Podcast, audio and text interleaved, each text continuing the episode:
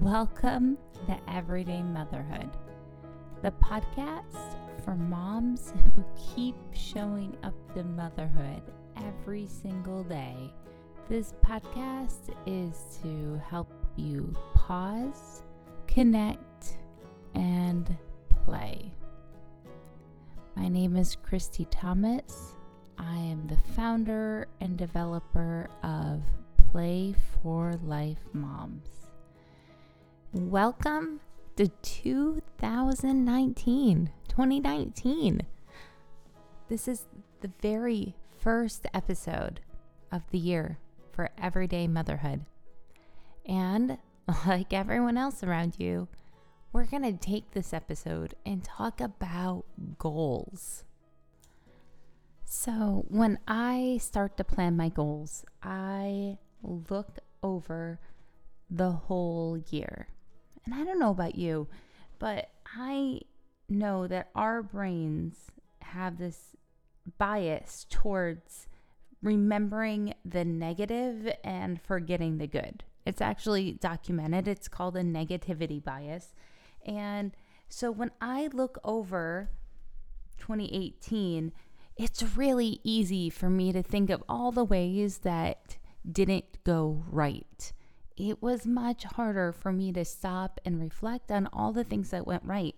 So before I set any goal, I try to make a list of 100 things that have gone spectacularly well, 100 moments of awesome in 2018.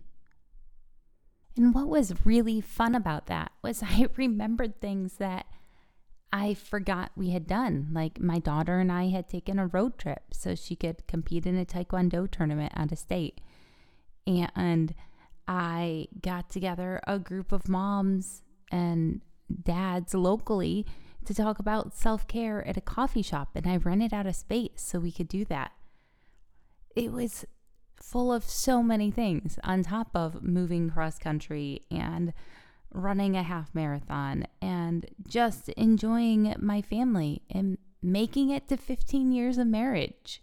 Hurrah! So make a list of 100 things that went well and savor that for a moment before you set any goals. Savor what you already did right. Start there. So, after you've taken a moment and realized how awesome you are, and that 2018 was actually an amazing year, I want you to get out your 2019 calendar. And at the top of every single month, I want you to write a family activity that will take less than one hour to do. So, some examples are in January, my family's gonna play the board game Ticket to Ride, which we haven't played in a while, so I'm making it a special thing. In February, we're gonna make compliment paper chains for everyone in our house. In March, we're gonna do a shamrock scavenger hunt where I hide these wooden shamrocks that I painted a bazillion years ago, it seems like, and we hunt for them but it's super fun and it's a family tradition. And all these things take less than an hour. I asked my friends on Instagram. Remember, you can follow me at Everyday Runner Christy on Instagram, and we talk about these sort of things. And their ideas included family hikes, family camping, indoor ice skating, going to the movies, and making special holiday treats.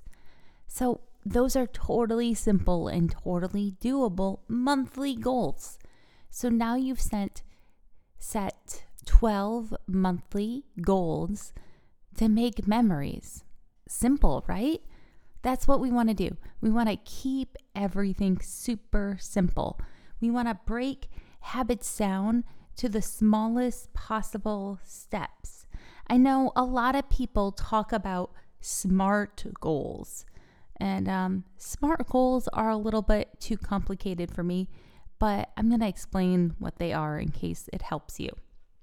So, SMART goals are specific, that tells you the who, what, and when. Measurable, that's the data part. Assignable means that only you can do it. You can't set goals for other people. Relevant or realistic is this goal worthwhile? And time bound, mean, meaning it has an end date and a start date. So, SMART goals are really complicated. For business settings, I have no doubt that they're helpful. In motherhood, they just overwhelm me. So, I like to keep habits and goals even simpler. I just read the book Atomic Habits by James Clear, and he has a quote here that I want to read to you. He says that every action you take is a vote for the type of person you wish to become. I'm going to repeat that one. Every action you take is a vote for the type of person you wish to become. So I've talked about this similar, right? In the JOMO FOMO episode about how I make decisions thinking about 80 year old Christy. That's a vote towards the type of person I want to become when I'm 80. So when you're setting goals and trying to figure out new habits for 2019, go to the smallest part that you can think of. Set really tiny, tiny actionable steps that vote you in the direction of the person you want to become. So, this is to say, I think that I am a yearly goal setting failure. I have run every single day for over two and a half years, which didn't start in January. Um, so there's nothing magical about January 1st, by the way, or January 2nd, or January 3rd or 4th. But what I did do there that I'm applying to my goal for all of 2019 is that I work well with very small goals, that very small habits that are flexible and realistic. So for 2019, you're going to hear me talking about bantering with our kids. You're going to hear so much about this. Everything I read about relationships and parenting and children says that parents are always asking about what do we do when my kid has misbehaved? What do I do when my kid has done something wrong? I don't think I've ever heard a parent ask, What do I do when my kid has done something right? So that means, just like my brain and thinking about 2018, that my parenting probably defaults towards a negativity bias without me really being aware of it. So in 2019, my goal is to banter every day with my kids, to have water cooler conversations that are pointless and full of positivity and conversations that lack correction, moral lessons, asking them to do things, checking in on old tasks, that they may or may not have done. That's my one giant habit for 2019 that I'm working on. And I've broken it down to the smallest step I can think of is that I have a bowl of paper clips in my bedroom on my dresser. And every single time that I have a bantering moment, once a day at least, I'm going to throw a paperclip in there to remind me that that small conversation counts, that those positive interactions will add up. I don't know if you've ever read anything by the Gottman Institute, but the Gottman Institute says that for every one negative interaction, you need five positive interactions to balance it out. I've been reading a different parenting book called Parenting with Love by Glenn Latham. And he quotes different research. And he says for parents, in order for kids to feel safe and secure and to stay away from risky behaviors, they actually need eight to one. So that's a pretty significant increase, eight positive for every one negative interaction with a parent. So I'm working on bantering this year to increase my positive interactions with my kids. And I hope that you join me. If you need more support in this goal, you can always join my VIP membership group, which you can find more information at at www.play number four lifemoms.com. And that link will be in the show notes. But we talk about play and connection and self care every single month there.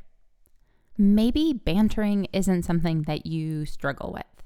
Um, I didn't think that I struggled with bantering and small talk with my kids until they got busier with social lives and their responsibilities increased around our house. My expectations got higher, and I found myself feeling like I was running out of time with them, right? My oldest has only six more years at home until she's 18.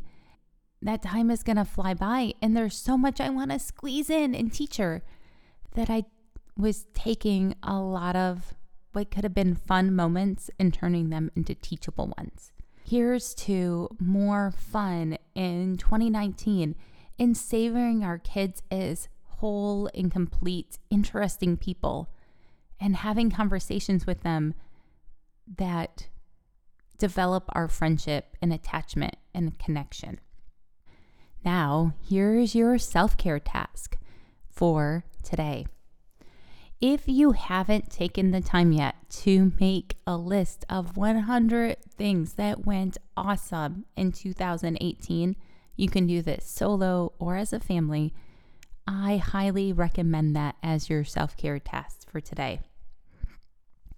If you've done something similar, I suggest you push it farther by writing a thank you note to someone who helped you do something on that list. Actually, use a stamp and send it in the mail, by the way, not just um, an email or a text message. Use the marvelous snail mail system. Before we move on to play, I really encourage you to put your hand on your heart and to take a couple deep breaths here with me and remember that this gift this present moment is a gift, and it's so lucky that we're here in 2019, alive and safe, with the privilege of listening. So let's just take five seconds and breathe.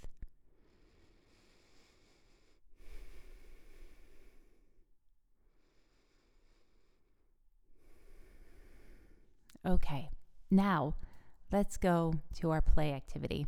Today's play idea is hand claps. When was the last time you played Miss Mary Mac or Patty Cake or Cinderella dressed in yellow went upstairs to met a fella um, with your jump rope? So I guess it's two variations. You can do hand claps or you can do jump rope games depending on your weather or if you have a basement that can safely jump rope in if it's wintry and snowy where you are. Have fun being nostalgic with those games. If we don't teach our kids them, I don't know how else they're going to learn. I mean, the Baby Shark song did just go viral. So maybe your kids can make a hand clap song go viral too. Thank you for listening. Thank you for taking the time to help build this community of moms who show up every single day in motherhood, trying again and again to change the world one smile, one child at a time by helping everyone feel safe, seen, secure, and soothed in your house. Thank you. Thank you for leaving a rating and review wherever you listen to this podcast.